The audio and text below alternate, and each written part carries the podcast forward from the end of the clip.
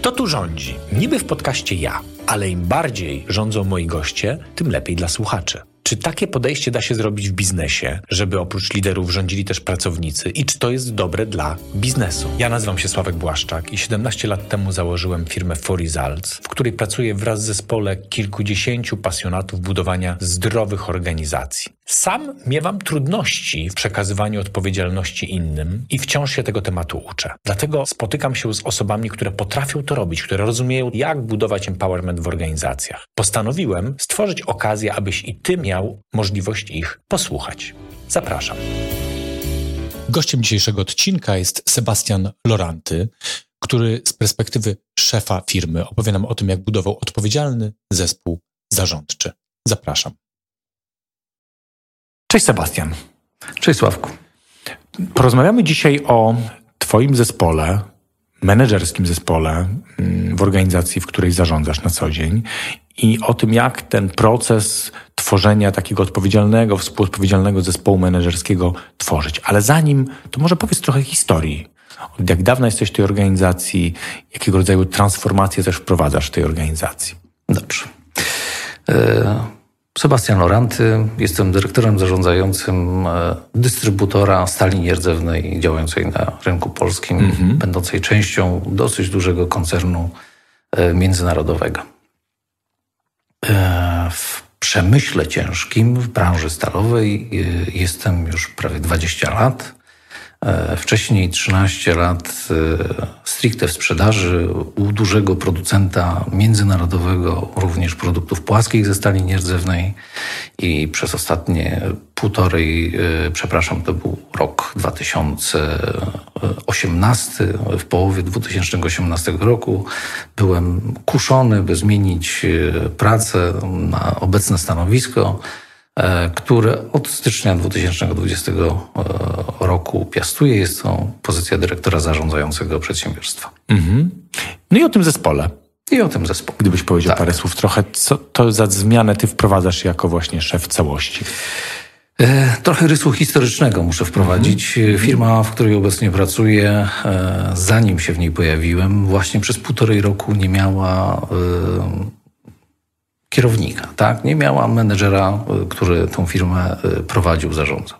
Był to taki okres, gdzie nie ma władzy, rosną silosy i poszczególne obszary, finanse, zakupy, operacje czy dział sprzedaży, każdy się okopywał, budował swoją siłę i były przepychanki.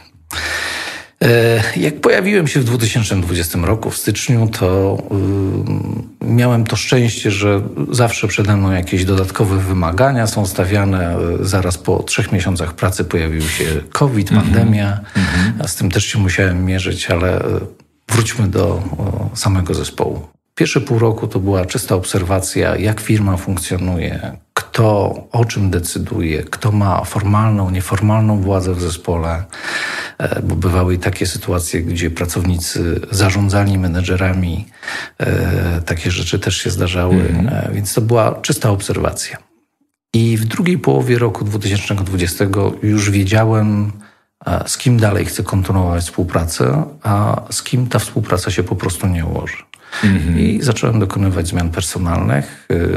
W odpowiednim czasie zaprosiłem również właściwe osoby na stanowiska menedżerskie, czyli musisz mieć z czego budować, tak? Jeżeli chcesz mieć dobry zespół, to musisz po prostu ściągnąć do siebie najlepszych.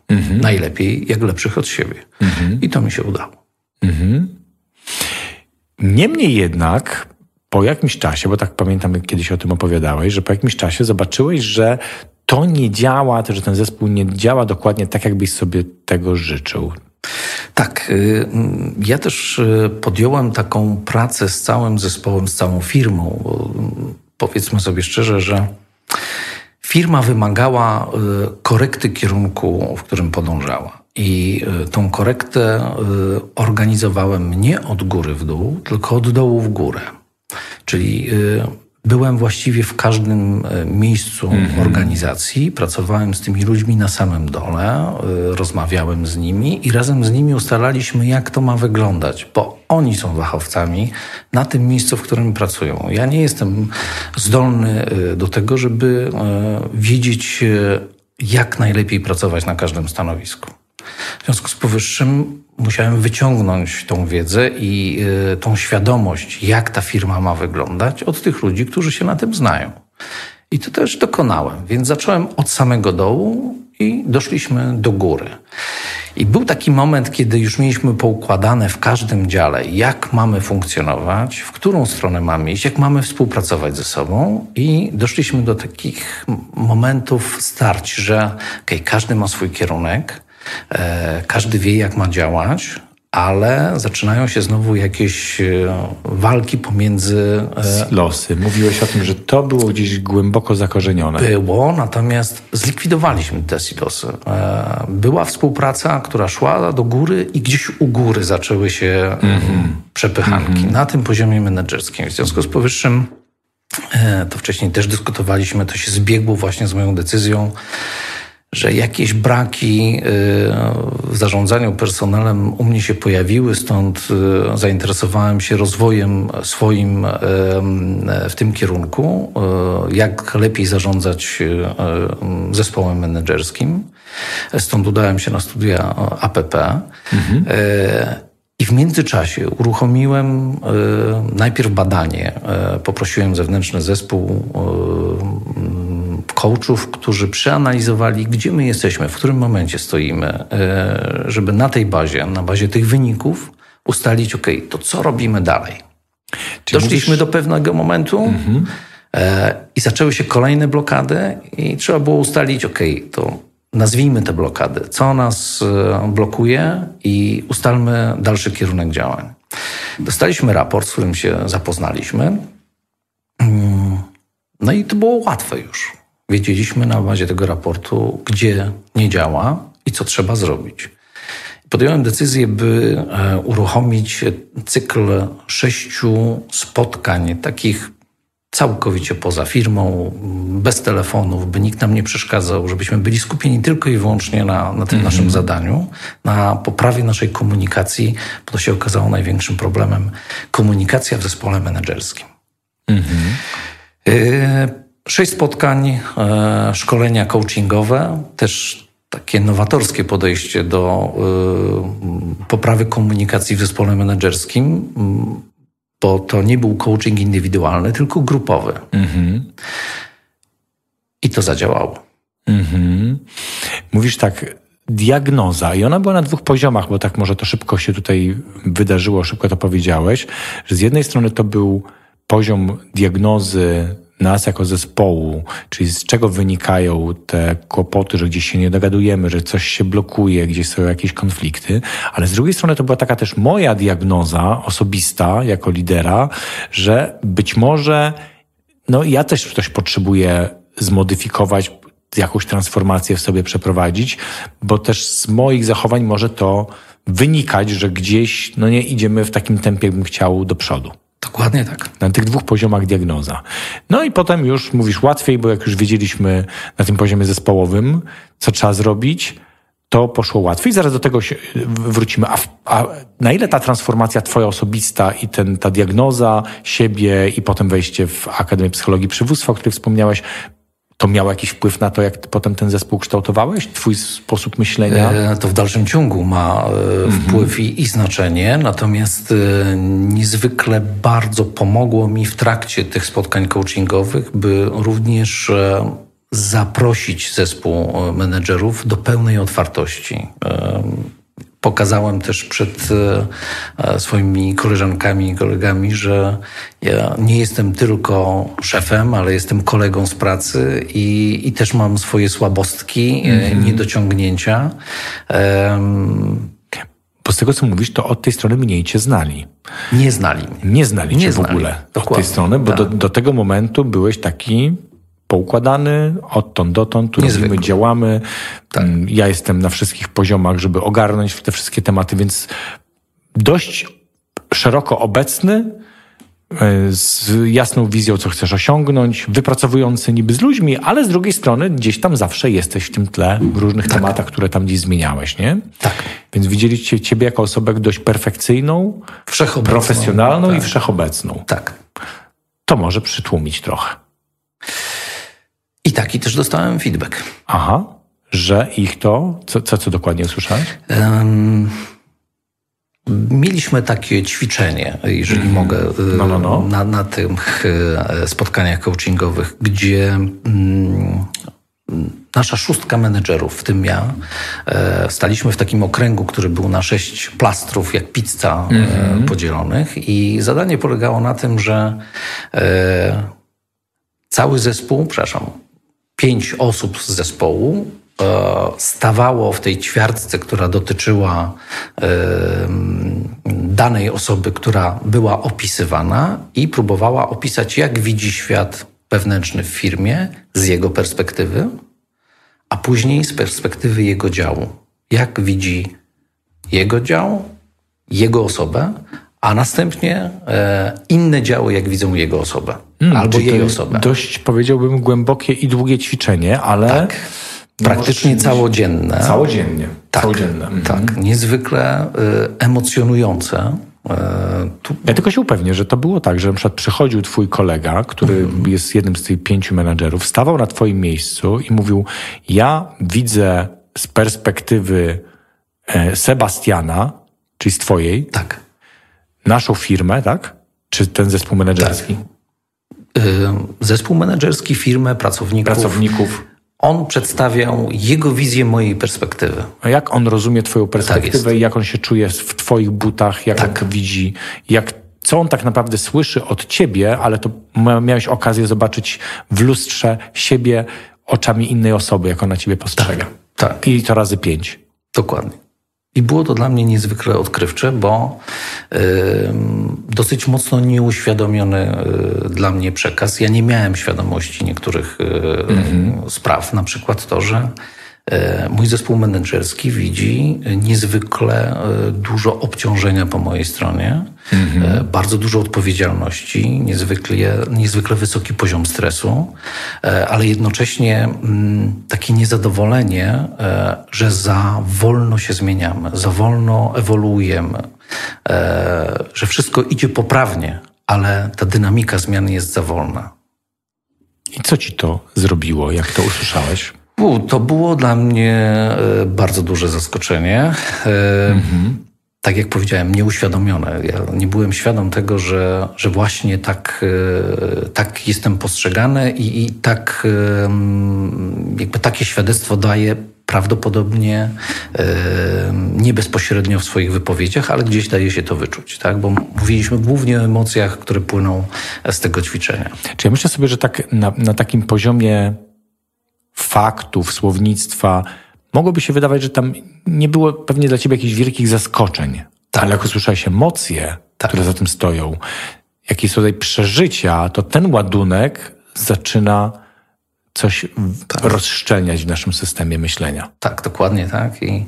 I tak jak powiedziałem, równolegle uczestniczyłem w zajęciach na APP i to było dla mnie niezwykle dużym wsparciem, by udźwignąć w ogóle przyjęcie tego feedbacku od zespołu, rozważyć go i zastanowić się, co mogę zrobić, żeby pomóc zespołowi.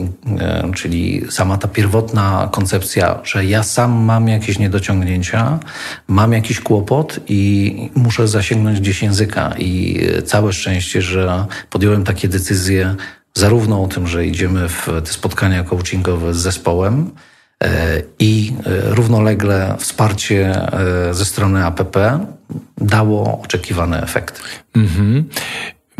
Bo tak jak to rozumiem, to można powiedzieć, że podczas tego ćwiczenia perspektywy, takie sobie nazwijmy, być może nawet tak się nazywało, bo czasem tego typu ćwiczenia tak się nazywają, czy podczas tego ćwiczenia perspektywy ty miałeś okazję zobaczyć, że jesteś pewnym motorem, który ciągnie, być może nadmiernie, pewne rzeczy w firmie i jeszcze powoduje, że inni czują się niewystarczający. Tak właśnie było. Tak. Niewystarczający. I więc jakby z perspektywy budowania odpowiedzialnego zespołu, współodpowiedzialnego, to ten nadmiar pozbawiał jakichś poczucia współodpowiedzialności czy odpowiedzialności. Nie uznaję, że to zachwiało odpowiedzialnością czy współodpowiedzialnością zespołu menedżerskiego. To są naprawdę wspaniali ludzie, mocno zaangażowani. Natomiast jedyną receptą na to, żeby uzdrowić tą sytuację, było spowolnienie wprowadzanych zmian. I to też uczyniliśmy. Daliśmy sobie wszyscy trochę więcej oddechu. Te zmiany w dalszym ciągu są wprowadzane, ale nie aż tak dynamicznie. I wszystko działa. Czyli wcześniej było dużo napięcia i dużo presji i zmiany szły za wolno, ale była przy tym frustracja, bo właśnie definicja była za wolno, a dzisiaj uznajemy... To nie była wypowiedziana definicja, to było poczucie. Tak.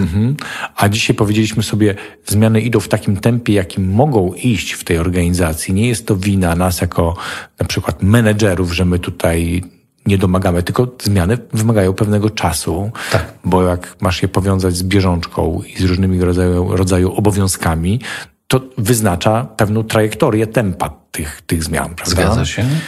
Jak sobie zaakceptowaliście to z dużo mniejszym, można powiedzieć, kosztem emocjonalnym to się zaczyna dziać. Tak, zresztą podkreślmy, że zmiany toczyły się już pełne 2 lata. Nastąpiło też pewne zmęczenie ludzi zespołu, nie tylko zespołu menedżerskiego, ale całego zespołu pracowników ilością tych zmian. Tak. To twoja perspektywa, chociażby z tego ćwiczenia team coachingowego perspektywy. A jak patrzysz tak z zewnątrz, co dało to twoim menedżerom, to ćwiczenie? Oni przede wszystkim docenili siebie nawzajem. Tam padło niezwykle dużo motywujących, bardzo ciepłych, dobrych słów, życzliwych słów. Padły też takie słowa, które sugerowały w delikatny sposób, co powoduje, że coś może iść nie tak, jak należy, co można by zrobić. I to wszystko było w niezwykle serdeczny, sympatyczny sposób podane. Sebastian, to tak może się pojawić wątpliwość, na przykład, bo powodem tego całego procesu było to, że gdzieś tam były jakieś tarcia. Czy tak sobie wszyscy tak miło powiedzieli, bo nie mieli odwagi, żeby powiedzieć? Nie, to nie jest tak. Jeżeli jesteś na co dzień, w bieżączce, użyliśmy już tego słowa dzisiaj, trudno jest czasami się zatrzymać, skupić na emocjach, okazać empatię, tylko po prostu jedziemy z targetami, tak? W związku z tym mówimy czasem coś, co gdybyśmy się zastanowili chwilę albo mieli świadomość, co komuś to robi, powiedzielibyśmy to inaczej. Zdecydowanie tak. A środowisko, gdzie jesteśmy poza firmą, jesteśmy skupieni na poprawie komunikacji, daje takie możliwości, że otwieramy się dla siebie. Zresztą na samym początku bardzo szczęśliwie zawarliśmy ze sobą kontrakt szkoleniowy, gdzie spisaliśmy wszystkie parametry. Czy mówimy szczerze, do końca, do bólu, do kości mówimy. Ale w jaki sposób mówimy, to też było określone. Więc jeżeli było coś, co nie funkcjonuje, trzeba było nazwać precyzyjnie, nazywaliśmy to. Ale nie było walki, tylko była szczera rozmowa, opisywanie przypadków, przedstawianie różnych perspektyw i przede wszystkim na końcu zastanowienie się, jak można to rozegrać inaczej, jak można inaczej do tego tematu podejść, umówić się na coś na przyszłość. I to wszystko się zadziało. Tu podkreślasz takie znaczenie tematu, jakim jest kontrakt, że czasem nie mamy takich okazji, żeby się ze sobą na coś zakontraktować. A takie uruchomienie procesu, jak chociażby team coaching czy innego rodzaju aktywności, są okazją, jeśli o tym wiemy, do tego, żeby się na coś zakontraktować, co powoduje, że od dziś coś robimy inaczej i wszyscy się na to umawiamy, że od dziś na coś zwrócimy uwagę albo że chcemy coś razem przeżyć i że dajemy sobie na to warunki, żeby to przeżyć, nie? No bo skoro mówimy sobie otwarcie, szczerze i tak dalej i każdy pod tym jakoś się podpisuje, no to daje ci pewnego rodzaju uprawnienia, ale też cię zobowiązuje do tego, jak słuchać. Mało tego, zakontraktowaliśmy również słowa, czynności, działania, których już nie będziemy robić. Mm-hmm. Wykreśliliśmy je po prostu z naszego spektrum funkcjonowania. Ale to byliście gotowi jako zespół od razu na pierwszym spotkaniu, żeby to wszystko zdefiniować? Czy to było coś, co się toczyło? Nie, to się toczyło. Myślę, że jeżeli dobrze sięgam pamięcią, na drugich albo na trzecich zajęciach takich zewnętrznych dopiero zakontraktowaliśmy to, czego nie chcemy już więcej powielać w naszym funkcjonowaniu. Mm-hmm. Ale dopiero wtedy, myślę, byliśmy gotowi do tego, żeby nazwać to, co nam między nami przeszkadza. No właśnie, bo to mi nawet pasuje, bo tak na pierwszych aż pomyślałem sobie, no to bardzo grubo od razu na dzień dobry. To otwartość bardzo dobra. Mm-hmm. Tak. Mm-hmm.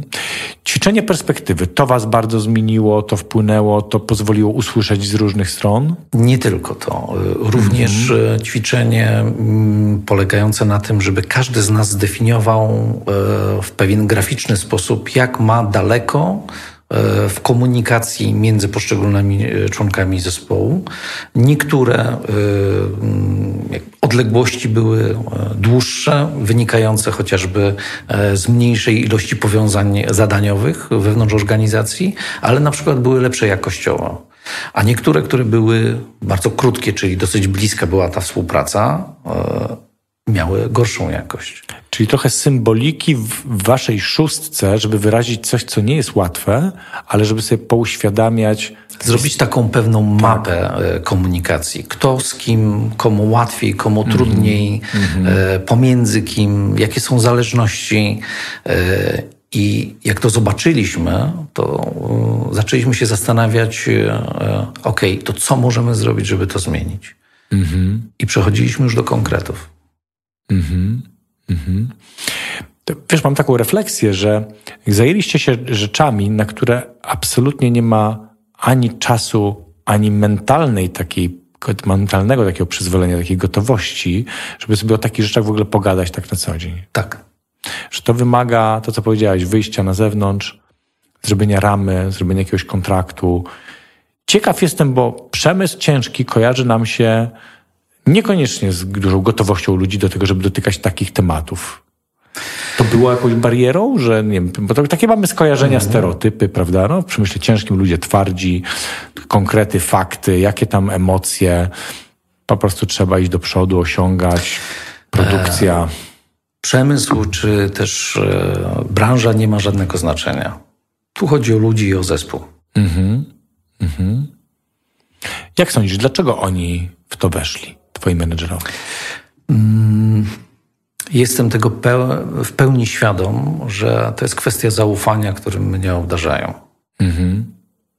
Czyli zapracowałeś sobie wcześniejszymi 2 latami? Tak, zapracowałem. To był intensywny czas, ale w dalszym ciągu nie tracę jakby z perspektywy tej, którą chciałbym cały czas realizować dla ludzi, którzy ze mną pracują, jednej najważniejszej kwestii. Żeby oni codziennie rano, budząc się, chcieli iść do pracy. Ja przeżyłem już w swoim życiu taki moment, kiedy z trudem podnosiłem się rano z łóżka i zmuszałem się do tego, żeby iść do pracy. Ja wiem, że to jest moment, w którym traci się zaangażowanie, energię, siły, jakiekolwiek siły i chęci do dalszej pracy. To jest moment na zmianę. I to jest mój taki nadrzędny cel, żeby ludzie, którzy przychodzą do nas do pracy, do firmy, wstają codziennie rano, żeby wstawali i mimo tego, że są zadania do wykonania, że są jakieś problemy do rozwiązania, że czasami nie jest łatwo, ale czasami jest wesoło, jest sympatycznie i to jest miejsce, do którego chce się przychodzić. To jest mój cel. To brzmi bardzo, bardzo mocno, bo to brzmi trochę jak taka też misja twoja jako lidera. Sam chcę pracować w takim miejscu. Robię to i dla siebie, i dla nich. Mimo że przemysł ciężki, to atmosfera taka nie musi być. Nie, absolutnie. w zespole naszym menedżerskim. Dobrze, i teraz tak sobie jedna rzecz mnie jeszcze tutaj nurtuje, bo powiedziałeś na początku, no oni przez te 2 lata poznali mnie jako osobę wymagającą, wszechobecną. No już nie będę przypominał, to niedawno słyszeliśmy. Z drugiej strony zbudowałem sobie przez te 2 lata zaufanie z ich strony. No to we mnie się pojawia takie pytanie, no to jak ktoś jest takim liderem właśnie tym wszechobecnym, takim wymagającym, to na pewnych warstwach ja mogę ufać, ale z drugiej strony jak idziemy w taki proces budowania zespołu, to czy go budujemy, spotykamy się po to, żeby on mi tą śrubę jeszcze dokręcił bardziej? Tu się co takiego się zdarzyło, że weszli w ten proces mimo takiego doświadczenia? Może o czymś jeszcze nie powiedziałeś, a może to ten start z APP był taki, że tutaj coś wniosło to nowego? Myślę, że ludzkie podejście, takie normalne, właśnie nie dociskanie śruby, tylko zrozumienie, próba również poczucia tego, co dana osoba, z którą rozmawiam, albo której daje jakieś zadania do wykonania, co ona czuje, co u niej się dzieje, co się dzieje emocjonalnie w jej zespole, to jest kluczowe. I to jest coś, co jak pamiętam kiedyś, jak opowiadałeś, to przeżyłeś mocno w ramach tej transformacji takiej osobistej, w ramach APP, żeby w tą stronę zmierzać, czyli był ten komponent jakiejś przemiany twojej, który inicjował ten proces pracy z zespołem trochę inaczej niż mieli tę okazję doświadczyć ciebie przez 2 poprzednie lata. Tak jest. Okej. Przy czym podkreślmy jedno. Zaufanie, którym zostałem obdarzony przez zespół, było, czy też jest w dalszym ciągu zbudowane nie tylko na zmianie kierunku działania albo udoskonalenie pewnych procesów, ale również na niezwykle trudnych decyzjach personalnych. Blisko 30% zespołu zostało wymienionych w tym czasie.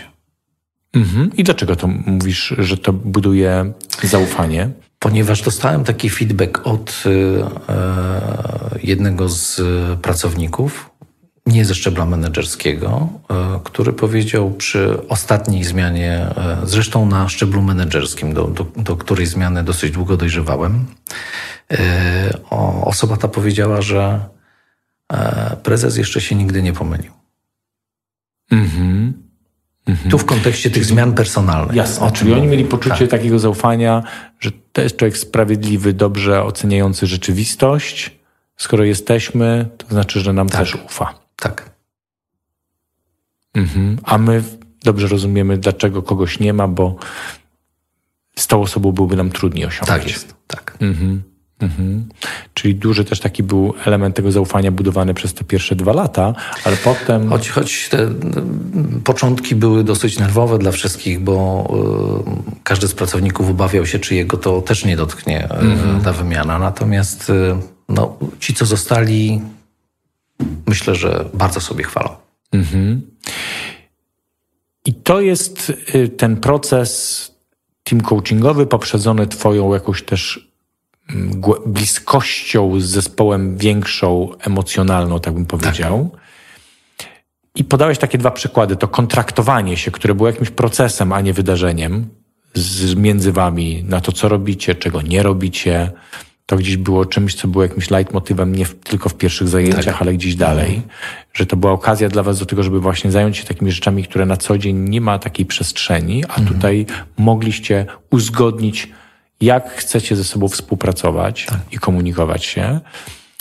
Ćwiczenie perspektywy, gdzie też mieliście okazję zobaczyć coś z różnych stron, docenić, zrozumieć. Były tego. Czy coś jeszcze takiego się zdarzyło, co byś podawał jako element tej recepty na zespół menedżerski? Tu się okazuje, że pewne ćwiczenia, które były wprowadzane w trakcie tych spotkań coachingowych, udowadniały nam, to jest również niezwykle ważne, udowadniały nam, że jesteśmy bardzo zgranym zespołem. Pewne zadania robiliśmy nadzwyczaj szybko, ku zaskoczeniu osób prowadzących. To też buduje takie poczucie jedności, że my do siebie pasujemy, że my siebie rozumiemy, że my w podobny sposób myślimy, podchodzimy do zadań. Niezwykle ważne doświadczenie.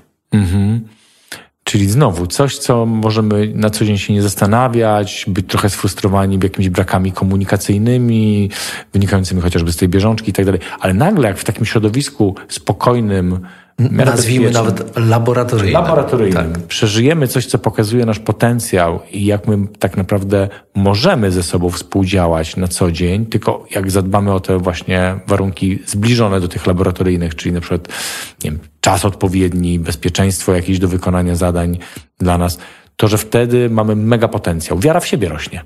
Tak. Tak jest.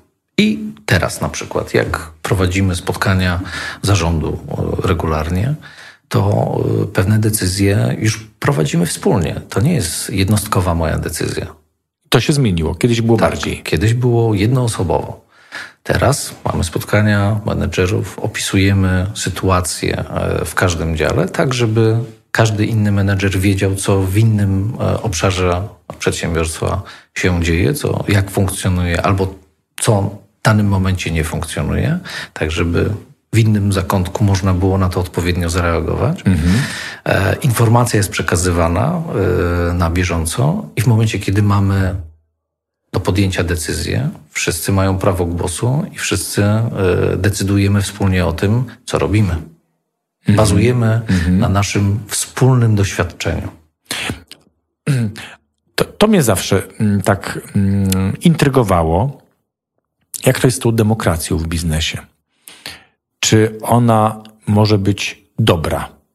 I czy to u was tak działa, że wy macie demokrację jako system, który obowiązuje podczas tych spotkań? Czy też to bywa różnie, że niektóre są decyzje podejmowane przez liderów, przez ciebie, niektóre demokraty? Jak to wy sobie zarządzacie Wszystko zależy od tematu, materii, zakresu, głębokości tych decyzji.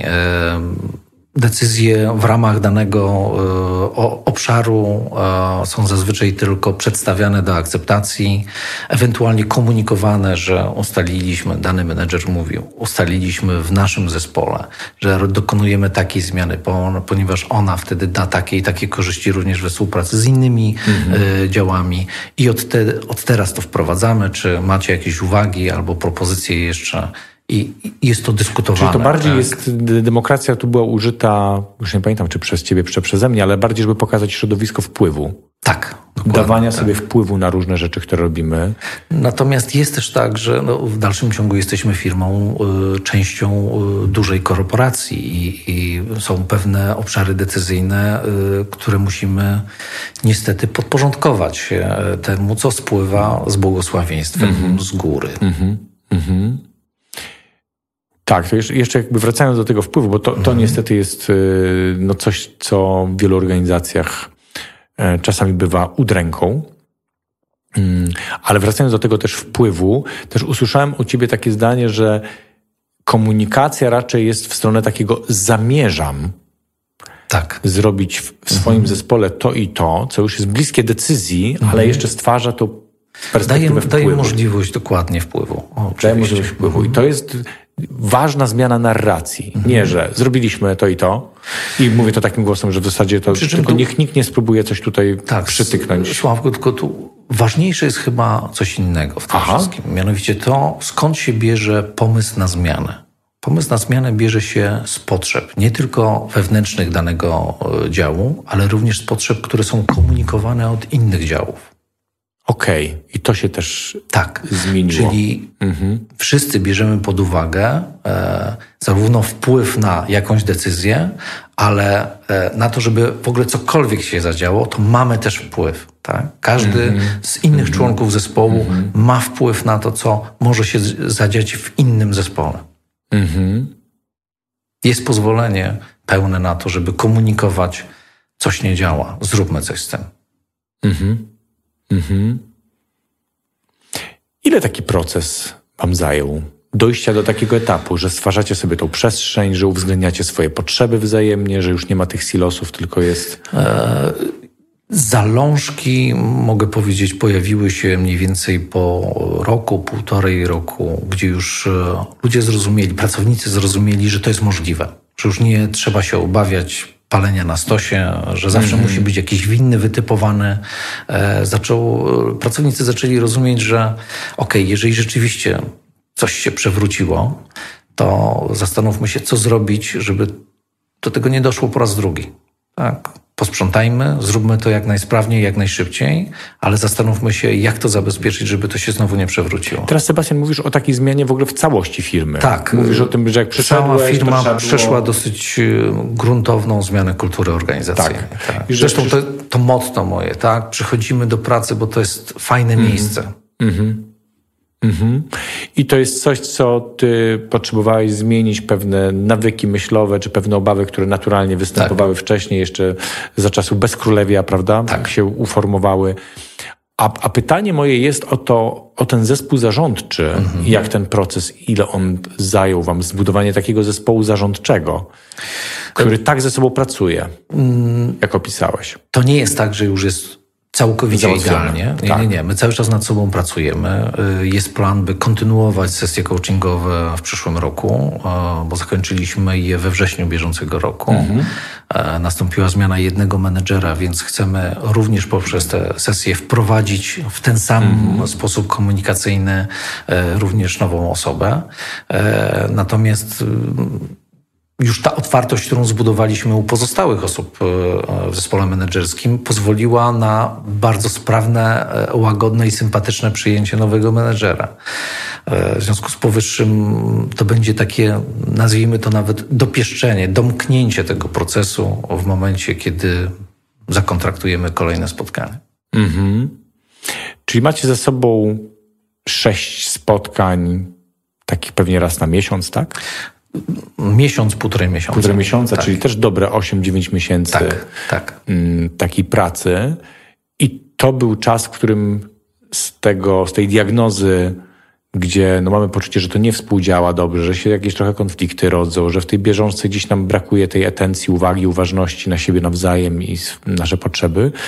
Przez te 8-9 miesięcy budujecie zespół, który inaczej się ze sobą komunikuje, który się kontraktuje na bieżąco na nowy sposób działania, który uwzględnia te potrzeby, informuje, co zamierza. W związku z tym jest to poczucie wpływu i ta współodpowiedzialność, tak sobie pozwalam to powiedzieć, nie wiem, rośnie? Rośnie. Tak, mało tego. Z satysfakcją obserwuję w momencie, kiedy gdzieś jakieś napięcie pomiędzy menedżerami narasta. Widzę, że gdzieś siadają razem i omawiają ten temat, rozwiązują go sami, bez mojego udziału. Cuda dzieją się same.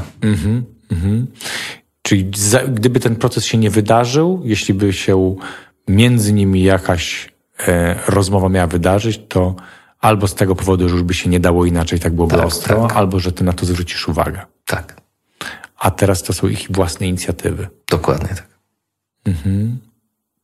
No to piękna przygoda. Ja myślę, że to może być inspiracją dla wielu osób zarządzających firmami, gdzie mamy z natury czasami zbudowane silosy, no nie z naszej winy. Historycznie, od centrali płynące, sposoby rozliczania, że gdzieś ktoś ma szefa akurat za oceanem, a ktoś inny gdzieś indziej i w związku z tym się narastają takie mechanizmy, które gdzieś powodują te konflikty i napięcia.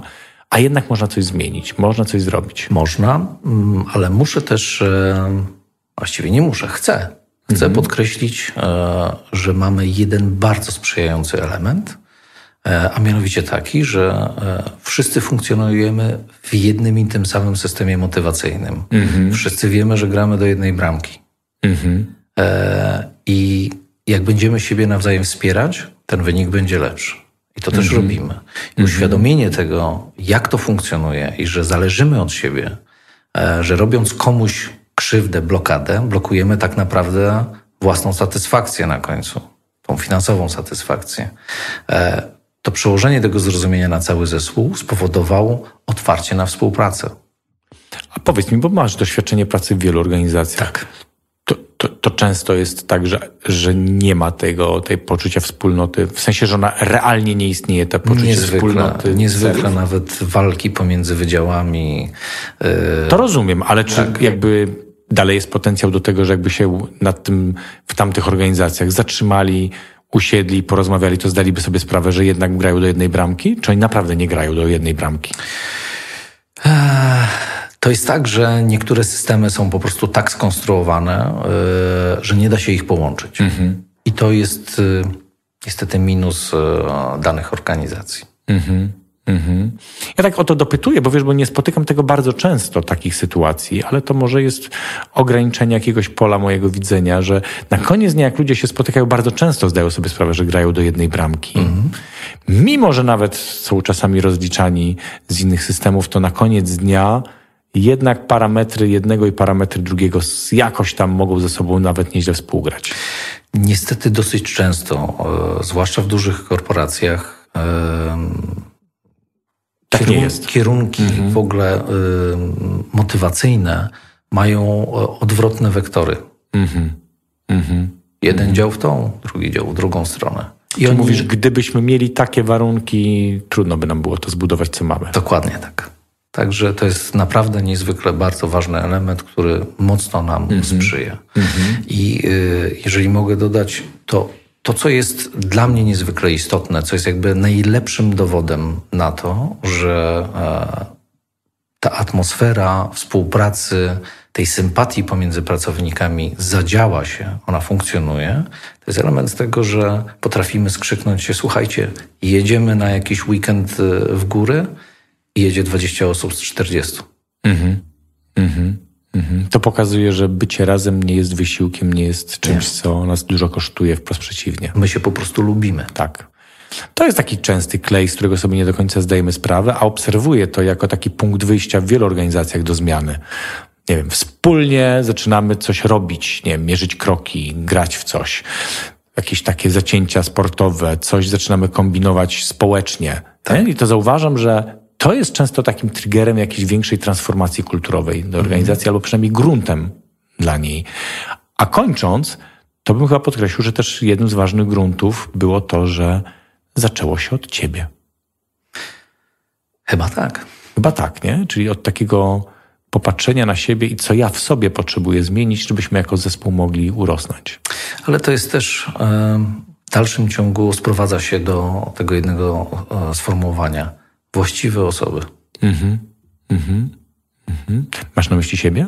Mam na myśli siebie, mam na myśli swój zespół, ten, który jest w tej chwili. To są właściwe osoby. Sebastian, bardzo ci dziękuję za tą rozmowę o budowaniu współodpowiedzialnego zespołu. Dziękuję ci bardzo. Dziękuję za zaproszenie, Sławku.